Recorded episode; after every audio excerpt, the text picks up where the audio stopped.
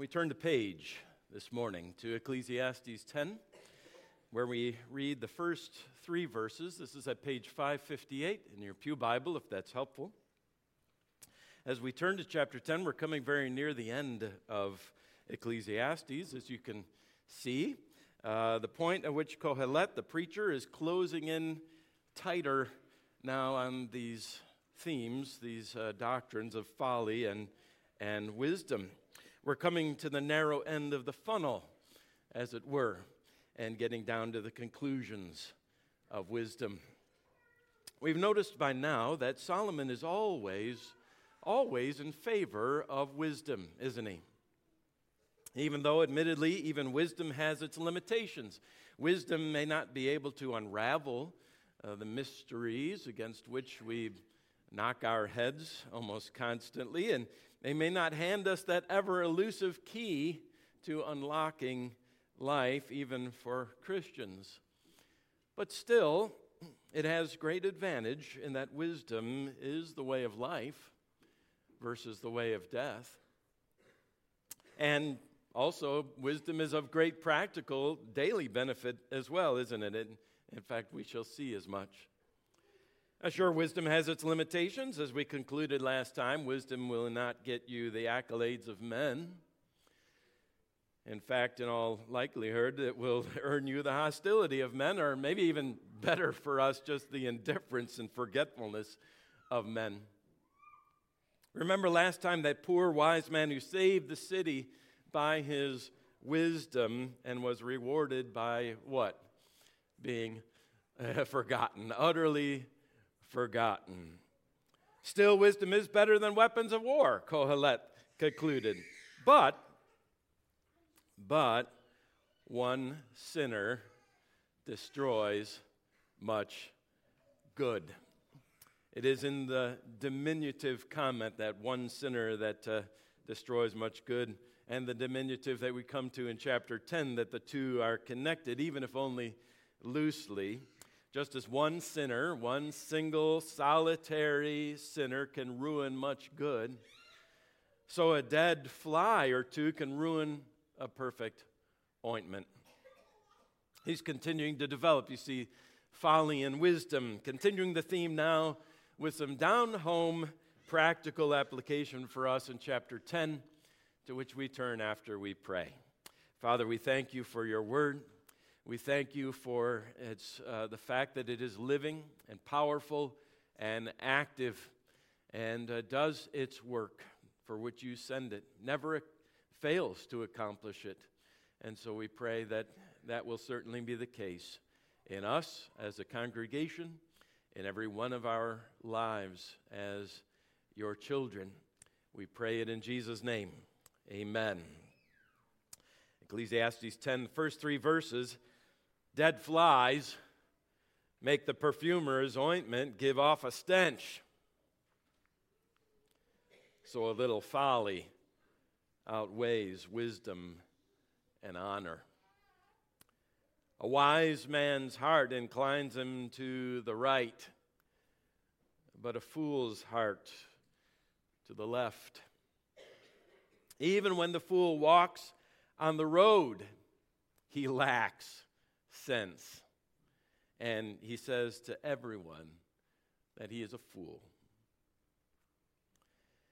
Five days ago, a 22 year veteran St. Thomas police officer in Ontario, Canada, lost his most recent appeal against a censure that had been imposed on the 50 year old Constable Steve Cudney was demoted from a first class constable to a fourth class constable, a penalty that has cost him tens of thousands of dollars in lost wages, not to mention his reputation.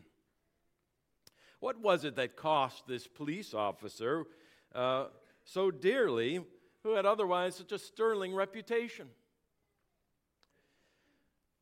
Well, four years ago, his wife of two decades, they were separated at the time, and he found themselves in a disagreement over a backpack.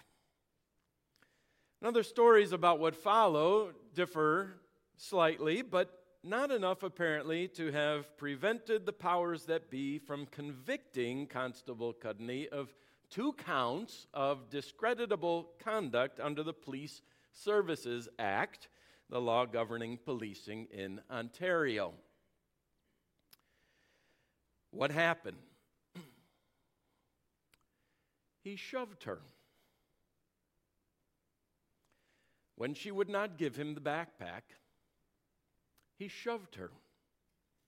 He took it by physical force. That's it. Now, some people put a question mark after that short sentence and ask, That's it? But uh, either way, it is enough. 22 years of policing with promotions and one off duty shove is enough to tarnish an entire reputation. One act of folly. Verse 1 Dead flies make the perfumer's ointment give off a stench. That's it? Yep. That's it. The tiny little carcasses of a dead fly or dying or two ruins the whole fragrant ointment, turning it putrid. You may have experienced it more closely as the fly in your Coke problem. You're at your neighbor's cookout and you're having a, a great time, and just as you raise your glass of soda to your mouth, you look down and there's that single dead fly floating around in the bubbles. Now, what do you do at that point? Well, you may drink it, but I'm not going to drink it. I'll tell you that. It's ruined, right? It's ruined. The whole glass of Coke is ruined. Just so, a little folly outweighs wisdom and honor. That's it. From the very beginning of this chapter on folly and wisdom, there is a warning here to us, dear ones, isn't there? It does not take more than a little fly's worth of folly, of foolishness, that is, one bad move far, far down temptation's path in a life otherwise governed by wisdom to cause all the wisdom and honor to be tarnished and diminished. Solomon itself, the man we take to be the author of this book, is a prime example. Here was a man, the wisest of them all. Why? Well, because God had granted him wisdom in answer to his faithful and righteous and, and humble prayer. To this day, we use the expression Solomonic wisdom to describe the acumen required to make exceedingly difficult judgments and decisions that sometimes have to be rendered in the home or in the church or in the civil realm. Solomon was wise, and, and Solomon was a Christian we may certainly say. He was a saved man. He's described in Scripture in Nehemiah as beloved by God. But Solomon had a weakness. He allowed flies into the ointment. It was a weakness in his case, you remember, for women, for multiple women, for multiple foreign women who the Bible says made even him to sin. To this day, it is that folly, isn't it? When I say Solomon, it's that folly that comes to mind that deeply tarnishes his reputation, that in a sense outweighs the wisdom and the honor of Solomon in the minds of many. Here's a great warning to us, isn't there? About all manner of folly that might otherwise uh, that might tarnish an otherwise sterling life. Listen to me, young people. You may find that boy to be absolutely dashing and attentive to you. He's so kind and interested, like no one has ever been in you before. Or, or that girl, you, you can hardly believe that someone so gorgeous could be attracted to you. And then, and then one evening you're alone, and the light is dim, and the mood is right. And he says to you, or she whispers in your ear, Ah, everyone's doing it. Do you hear the buzzing of flies? They want into the ointment. You have a choice. Slam the lid on the jar, keep the ointment pure, or spoil the contents. Now, keep in, bear in mind, you, you don't have to resist at, at this point for the rest of your life. All you have to do is resist for the next five minutes. Don't let the flies destroy one of the most beautiful gifts you have to give to someone else in God's perfect time. Or you Christians in the office, you, you've, you've maintained your integrity, you, you've kept the books, you, you've kept the inventory, you've guarded truth in your interactions with coworkers and, and with customers and with clients and with those over you and with those under your authority. And now comes temptation knocking at your door. Maybe you've made a mistake of some sort. And now it's just so it's just too difficult for you, you to admit that you've made that mistake. So naturally, you're sorely tempted to cover it up, it, eh, to, to lie. Or your boss comes to you and tells you that there's going to be an audit, and, and this is all you need to do, he says, or she. Just add a couple of dates here, a couple of figures there uh, that are missing from the records, fix this or that, uh, make it look uh, better than it truly is. Are you really ready, Christian, at that point? Are you really ready to let the flies in the ointment at that point? Oh, it's just a couple. That's all it takes. You think you can allow just a little folly to mix in without making the whole thing stink? Keil and Delitzsch, in their famous commentary on the Old Testament, put it this way Heavier and weighing more than wisdom than honor is a little folly. Wisdom and honor are swept away by a little quantum of folly.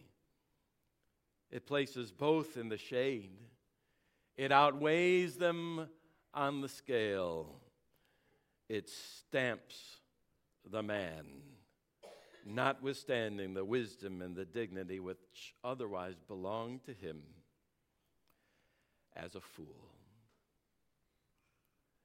Derek Kidner, a more contemporary commentator, puts it more succinctly. He says it takes far less to ruin something than to create it. It's easier to make a stink than to create sweetness.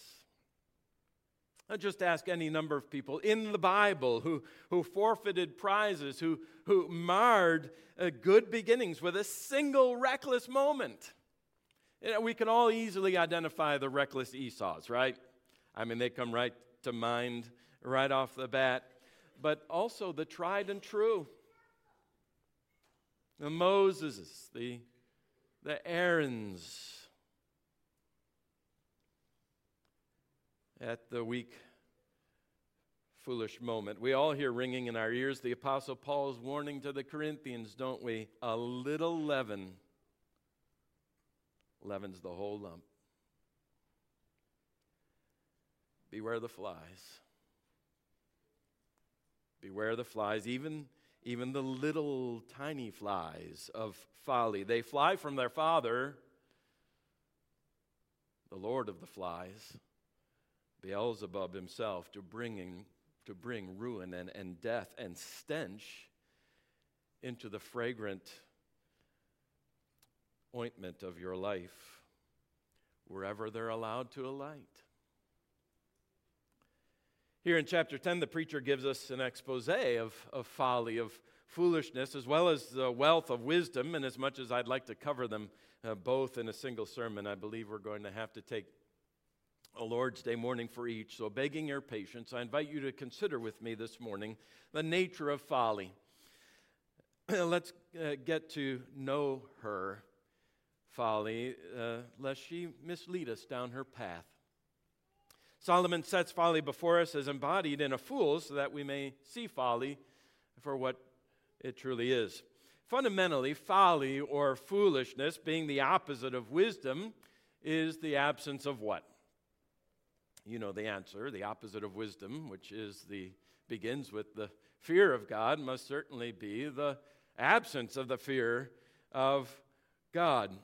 And you'd be exactly right. It's not as though all fools have uh, low IQ. Uh, rather, the fool is a person who doesn't live before the face of God. In fact, a fool says what about God in his heart? Remember? There is no God. That's how the fool lives. And yes, folly and wickedness often go together in the Bible. Haven't we heard the preacher say to us in this book just recently? Be not overly wicked, neither be a fool. But they're not necessarily exactly equivalent. Foolishness may not be malicious in its own right, it can be simply clueless.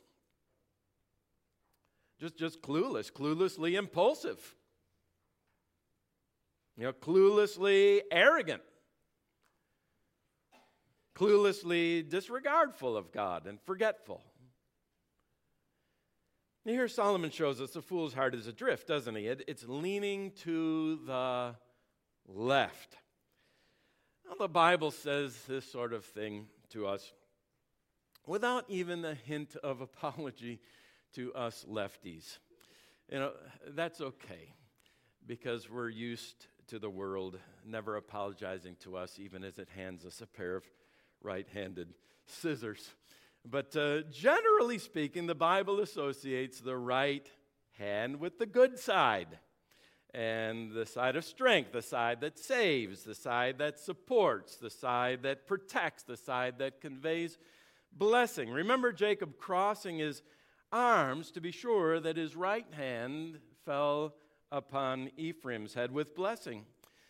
Uh, the right hand is associated with the side of salvation. We, the sheep at the judgment, will find ourselves where? The right hand, yes, of, uh, of Jesus. So when we find the fool inclined to the left, we understand that he is headed the wrong way in life.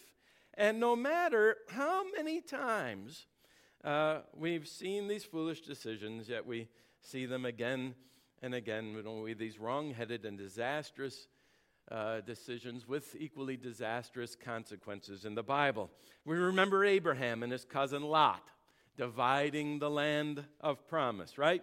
Abraham chooses contentment, Lot chooses Sodom and moves his family right into that wicked and doomed city. Or in our last series of sermons, we see Ruth choosing faithful uh, faithfulness, choosing Naomi and the people of God, while Orpah, her sister in law, foolishly returns to idols. This, this parting of the paths. We asked ourselves on that occasion which direction our own lives are going, didn't we? And now we'll do, west, uh, we'll do well to pause and ask ourselves the very same thing again. Are you following the way of God? Are you moving toward his blessing? Or are you leaning into temptation and into evil and into sin? The, the fool goes this latter direction, but for a very important reason. Did you notice the reason that, that Qoheleth gives? It's because of the fool's heart. His heart moves him to folly. This is so important, dear flock, and a point that you and I have heard. You've heard it from this pulpit time and time and time again. What is the most important thing? The most important thing is your heart. What is going on in your heart? The heart of the matter is always the matter of the heart. Above everything else, guard your heart. Why? Because the heart is, as Charles Bridges helpfully defines it, the heart is the center of affection. The heart is the seat of knowledge, the source of purpose and of emotion, the very soul of your spiritual life. Everything in your heart, everything in your life flows out of your heart. Doesn't it? You know this. The heart is the wellspring of life. So you have to ask ourselves, yourself, I have to ask myself from the get go, where is my heart? And which way is it leaning? Is my heart leaning toward God, toward loving Him, toward listening to Him, toward loving Him, toward His Word, toward hearing His Word, toward speaking to Him in prayer, toward obedience to His commandments, toward sanctification, that is, toward putting off sin and putting on new obedience? You see, where your heart goes, dear ones, that's where you go. That's why this fool has a directional problem, doesn't he? His heart is directed the wrong way. His heart is inclined to folly. But this is still our struggle, too, isn't it? Why is that?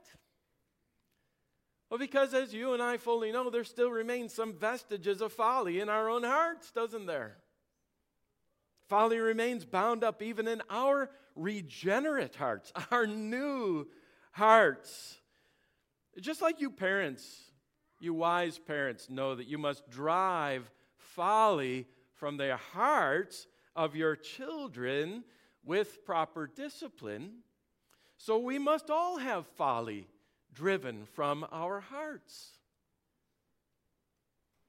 The vestiges of folly that remain that would leave the lid open if it could to the flies of folly every time, if it could, to the ruin of the whole ointment must be subdued. No, must be slain by the Spirit of God at work in us as we yield ourselves to Him. Some of you within the hearing of my voice right now are still wondering which way to go in life. It's still an open question for you. And you're looking for a direction. Well, it begins with your heart. It, the steering wheel of your vessel is your heart. And which side of the road, ultimately, which road you will find yourself on, will depend entirely upon where the steering wheel of your heart is turned. The fool we see here is on the wrong. And sadly, even he's oblivious to the fact now because verse 3 even when the fool walks on the road, he lacks sense. And he says to everyone that he is a fool. He's so foolish that, he, that he's the only one who doesn't know he's the fool. There's some comedy here. It's like watching Rodney Dangerfield. Anybody of you remember Rodney Dangerfield? Yanking at his tie, you know, don't get no respect. You know, uh, can't do it quite like it, but demanding respect. And remember about Rodney Dangerfield? Always convinced that everyone around him was a fool to the man. Well, in fact, it was everyone around him to the man who knew he was the fool. Or I think of the distressed wife who who called her husband, her commuting husband, on his cell phone one evening to warn him of the news report she had just seen that one rogue car was driving the wrong way into busy traffic on the very road that he uses to get home. Honey, He replies, There isn't just one, there's thousands of them. the fool is clueless to his own foolishness, while he, she sees everyone else as fools. Dan Allender says it well the fool will follow a path that seems to be right, even when the black top gives way to gravel, and gravel to dirt, and dirt to rocks and debris. Almost nothing will stop the fool from plunging ahead into peril. Now, there are a couple of ways before we leave off verse 3 to interpret the end of verse 3, that part that says, He says to everyone that he's a fool. It could certainly mean that the fool is busy telling everyone else that they are fools while holding himself to be wise. That's one interpretation. Oftentimes, fools do exactly that, don't they? It could also mean that by his words and his actions, he is demonstrating to everyone around him that he himself is evidently a fool. And we remember from the Proverbs that a fool, a fool flaunts his folly. Point is, they talk and they talk and they talk and they talk. We'll see more of that as we continue in chapter 10, but they never listen. Good advice is ever lost on the fool because they lack the sense even to receive it. Not you, dear ones. Not you. May you never be the person who refuses to turn your heart God's way, to listen to the godly advice, and to seek from Him the grace you need, we all need, to follow His path, His right way, rather than your own. I think I just switched them around, didn't I, left and right, but you get, you get the point. And may God preserve us who are his followers from allowing those flies into the ointment of our lives. How to do it, how, how to preserve our lives, how to keep our lives pure. That is the question, isn't it? Well, the preacher's own father, King David, put that question and answer to us in verse in Psalm 119. You remember? Remember how it goes? How can a young man keep his way pure? how can you keep your way pure? Are you ready for the answer? By guarding it according to your word. How shall we keep our way pure? By guarding our way according to the word of God. You know, a greater king than Solomon or, or David once told a story about this, about a wise and a foolish person and what distinguishes one from the other. Remember the story King Jesus told of a wise man and a foolish one? Some of you children are just now learning a song about these two fellows, aren't you? The wise man builds his house upon the rock, right? And the rain falls down, and the floods rise up, and the winds blow and beat on that house, but it doesn't fall. Why not? because it's founded on the rock. Alas, the foolish man, he built his house where? On the sand. And the rain fell down, and the floods rose up, and the winds blew and battered against that house. And what happened? It fell. And it fell hard. Remember how Jesus says, Great was the fall of that house. Foolishness and wisdom, you see, they have real life consequences life and death consequences.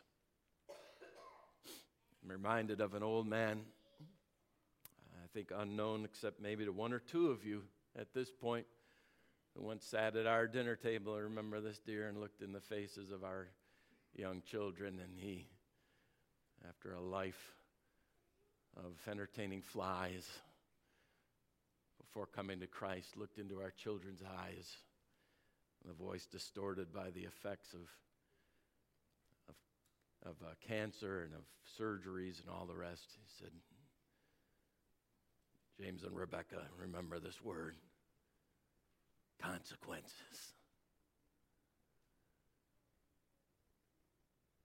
He was simply conveying the truth of this passage that wisdom and folly have real life consequences, life and death consequences.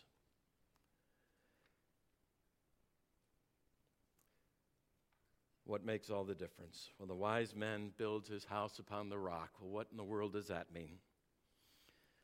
Well, Jesus makes it clear. He spells it out for you and for me. The wise person is the one who hears the words of Jesus and does them. And the fool is too busy talking, isn't he, to hear, much less do what he or she is told. But the wise not only hear, but do what the Word of God says. The Word that is able to make us wise for salvation through faith in Christ Jesus. I ask you, I ask you plainly, answer yourself honestly. Are you tired of flies in your ointment? Ruining everything. Well, if you're a Christian and this is regularly happening to you, then there's a work to do of taking your thoughts, taking all of your heart, your thoughts, and everything into captivity to Christ. And how do we take our thoughts captive to Christ? It's very unmysterious. It is opening the Word of God and meditating upon it and praying and speaking to Him. It is opening your heart to receive the Word, it is opening your mouth to speak to the Lord. See that your house is fully fixed on the rock. Fact is, every Christian has to do this every single day. It's an ongoing work, isn't it? Every day, receiving the word, every day, speaking to Him.